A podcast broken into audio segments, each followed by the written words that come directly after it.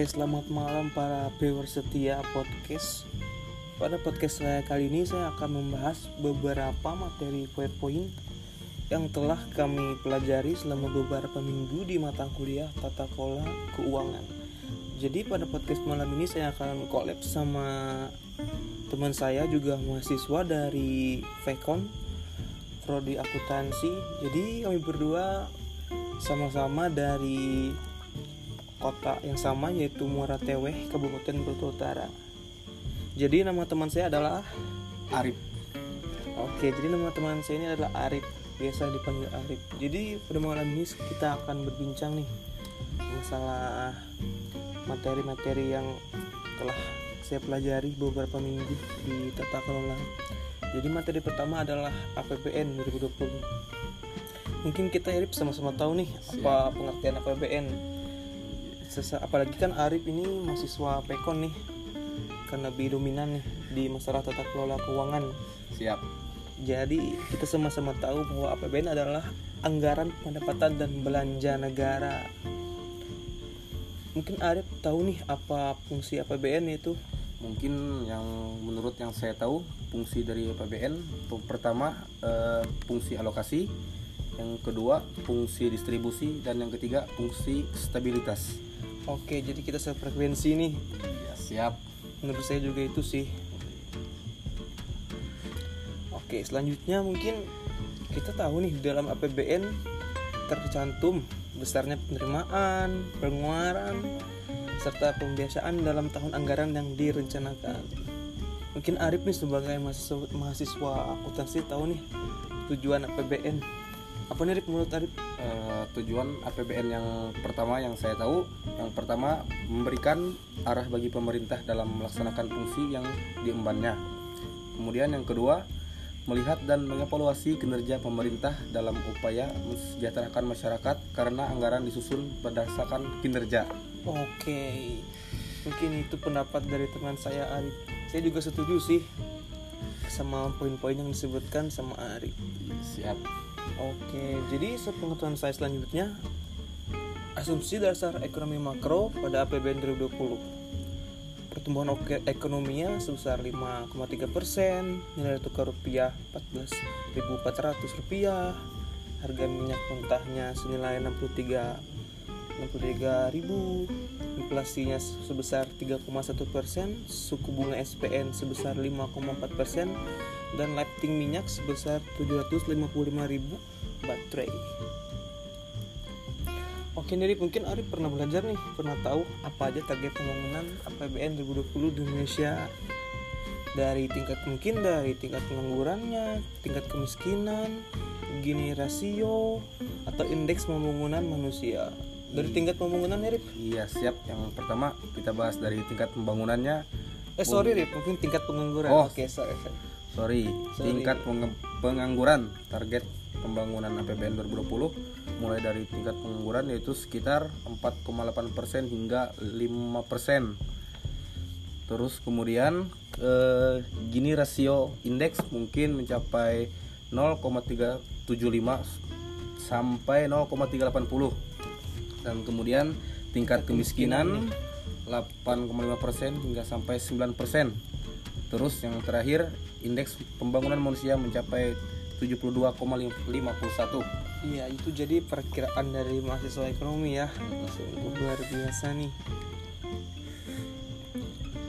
Jadi itu Rip, kita udah bincang dikit nih masalah APBN 2020 nih. Rip, pada materi pertama mungkin kita sudah berbincang nih apa aja nih perihal dalam APBN. Selanjutnya kita akan bahas Selanjutnya kita akan bahas ini nih RAPD dan APBD di kabupaten kita nih Ri. Oh, Kapan lagi kita bahas siap. kabupaten kita kan jarang-jarang nih kita akan perkenalkan bagaimana RAPD mekanismenya dan bagaimana APBD di Kabupaten Berkel Utara. Mungkin Arif udah tahu nih apa APBD Arif? APBD yaitu anggaran pendapatan dan belanja daerah merupakan rencana keuangan tahunan pemerintah daerah yang dibahas dan disetujui bersama oleh DPRD daerahnya dan ditetapkan dengan peraturan daerah. Oke, sangat setuju saya ini Rip sama pendapat Anda. Memang nampaknya anda sangat hiperaktif ya di kelas Iya. mungkin selalu memperhatikan mungkin lah. Mungkin lah. Gak apa-apa sekali sekali kita akan angkat molor dikit. Saya sebagai mahasiswa memang begitu. Oke jadi Rip, APBD sepengetahuan saya. Selanjutnya APBD ini terdiri dari anggaran pendapatan anggaran belanja dan pembiayaan. Jadi tuh Rip. Iya siap. Oke Rip, mungkin di kampusmu ada bahas dasar hukum APBD gak? oh ada sih. Eh, yang pertama ya yang saya tahu eh, dasar hukum APBD yaitu Undang-Undang Nomor 32 Tahun 2003 oh maaf mungkin yang Undang-Undang Nomor 33 Tahun 2003 tentang perimbangan keuangan pemerintah pusat dan Oke, daerah apa lagi Rip? dan kemudian keputusan Menteri Dalam Negeri nomor 29 tahun 2002 tentang pedoman pengurusan pertanggungjawaban keuangan daerah. Oke, ada tiga aja ya Rip? Iya. Oke, saya juga jadi tahu nih mungkin kayaknya ada tiga aja dasar hukumnya. Oke, Rip. Sebelumnya kita akan membahas nih mekanisme RAPD menjadi APBD. Jadi begini, Rip, yang harus kita ketahui. Pemerintah daerah menyusun RAPD, rancangan anggaran pendapatan dan dan belanja daerah. Jadi pemerintah daerah akan mengajukan RAPD tersebut kepada DPRD. Jadi tidak sembarangan, Rip. Oh, Tidak langsung RAPD itu menjadi sah menjadi APBD Iya. lalu dirapatkan lalu disetujui atau tidak? Jika DPRD memutuskan menyetujui maka RAPD akan disahkan menjadi APBD Oh. oke Rip. Jadi kita akan selanjutnya kita akan membahas RAPD Kabupaten Berita Utara nih Rip. Iya. ada pernah dengar gak nih? Pernah sih. Gimana tuh Iya. pendapatnya tentang RAPD Kabupaten Berita Utara? RAPD Kabupaten Barito Utara eh, yaitu disusun mengacu pada visi dan misi pembangunan daerah yang bertumpu pada percepatan pembangunan daerah Kabupaten Barito Utara sendiri. Kemudian prioritas pembangunan Kabupaten Barito Utara berdasarkan RPJMD Kabupaten Barito Utara yaitu infrastruktur dan energi, pendidikan dan kesehatan, kemudian peningkatan ekonomi masyarakat, sosial budaya, pariwisata dan lingkungan hidup seperti kemudian reformasi birokrasi dan tata kelola pemerintahan yang baik. oke sangat lengkap sekali nih rajin banget kamu ya cari materi Iya siap. Kadang-kadang Rip. seterusnya kita lebih tahu lagi nih APBD Utara pada tahun 2020 defisitnya mencapai 40,5 miliar. Wih, besar. Jadi saya nih pernah lihat nih eh, langsung nih dari wakil bupati kita. Pak Sugianto Panala Putra menyampaikan belanja APBD 2020 defisitnya mencapai 40 lebih eh, 40 miliar lebih nih. Sugianto memaparkan berdasarkan pertimbangan prioritas program dan kegiatan pembangunan di Barita Utara. Jadi rancangan APBD 2020 disusun dengan komposisi pendapatan sekitar 1 miliar lebih nih Rip. Wis. Oke, jadi itu Rip seputar APBD kita dong, kita Yes, harus tahu dong. siap. Tidak salah nih saya collab sama Arif. Iya, Kita juga Arif menguasai ini tentang APBN, tentang APBD. belajarlah sedikit. Oke, Rip. Selanjutnya kita akan bahas itu Rip.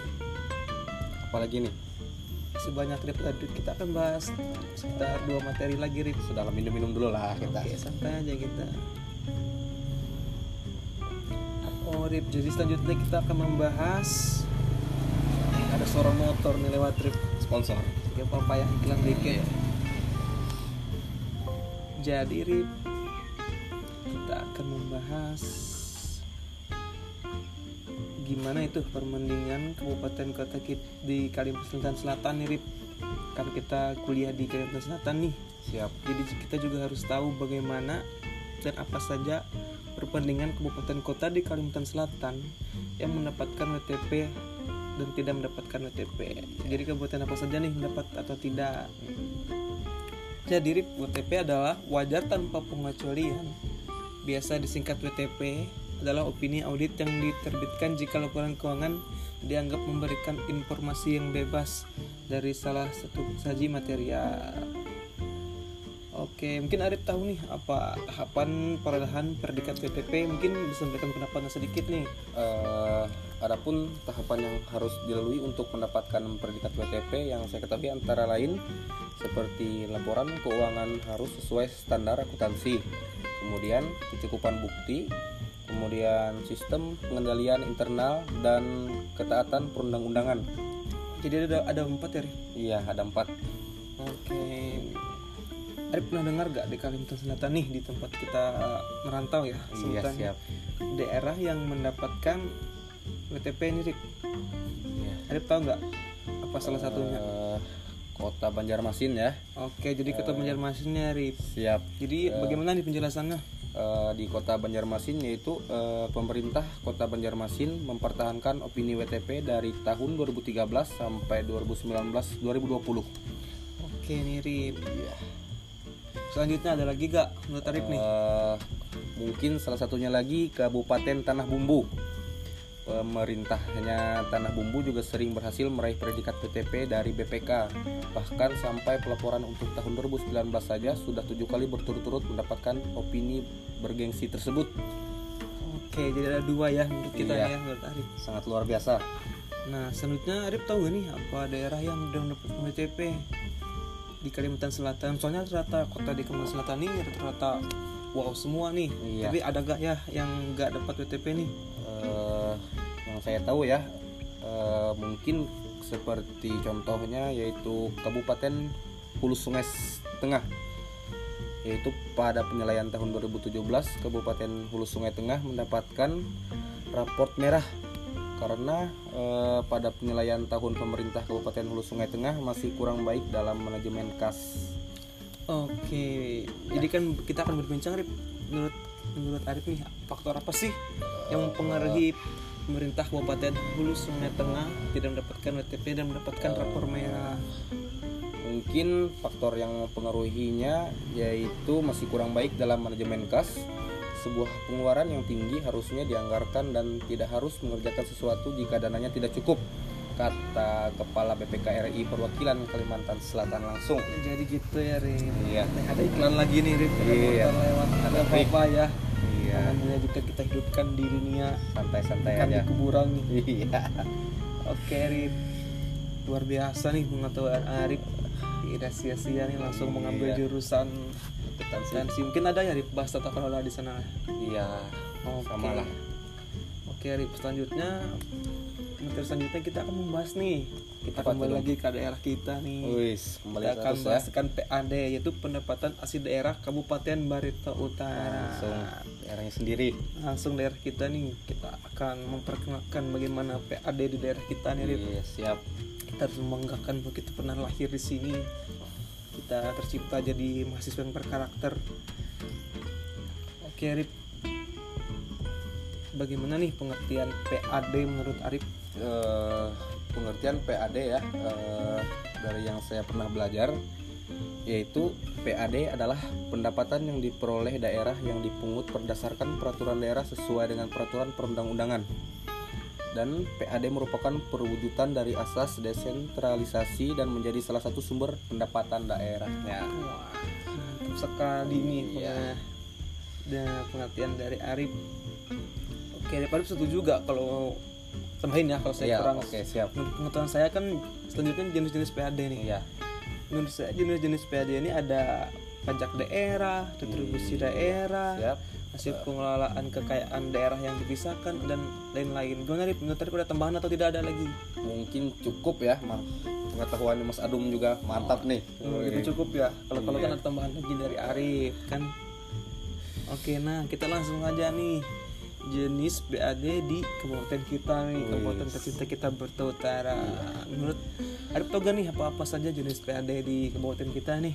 Eh, contohnya ya eh, jenis pendapatan Barito Utara yaitu sumber pajak daerah terdiri dari 11 jenis, jenis yakni eh, BPHTB, PBB P2, pajak restoran dan pajak air tanah, pajak parkir, pajak galian, pajak sarang burung walet, pajak penerangan jalan dan pajak reklame, pajak hiburan dan pajak hotel salah satunya. Banyak banget Oh, iya. jenis BAD di kabupaten kita gak kalah gak kalah hebat nih sama kabupaten lain. Oke, jadi kan saya akan langsung menanyakan juga nih sumber tuh? kita nih. Jadi kan saya pernah cari pengetahuan dikit lah Iya. apa aja sumber PAD kita nih.